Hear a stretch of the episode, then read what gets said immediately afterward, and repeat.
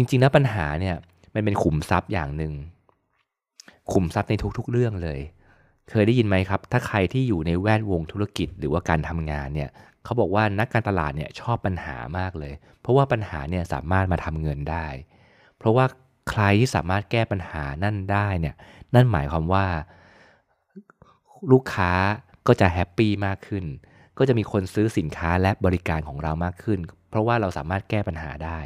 ธุรกิจของเราก็เติบโตได้ถูกไหมครับ ฉะนั้นเนี่ยในเรื่องของความรักก็เช่นเดียวกันเลยนะครับเวลาเราเจอปัญหาความรักเนี่ยเราอย่าไปตกอกตกใจเนาะเราอย่าไปแบบโอ้ยทำไมรักเรามีปัญหานะครับ ปัญหาเนี่ยแหละครับทำให้รักเติบโต ถ้าหากคบกันแล้วมันไร้ปัญหาเลยเนี่ยมัน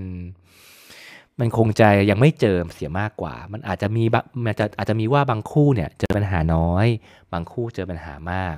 แต่ว่ามันมีครับเราครบกันไม่ใช่คบกันแค่ไม่กี่วันไม่กี่เดือน เราครบกับใครเราคาดหวังว่าเราจะคบกับเขาไปตลอดชีวิต ฉะนั้นเนี่ยปัญหามันมีโอกาสเจอได้ และถ้าหากเราเจอนะครับ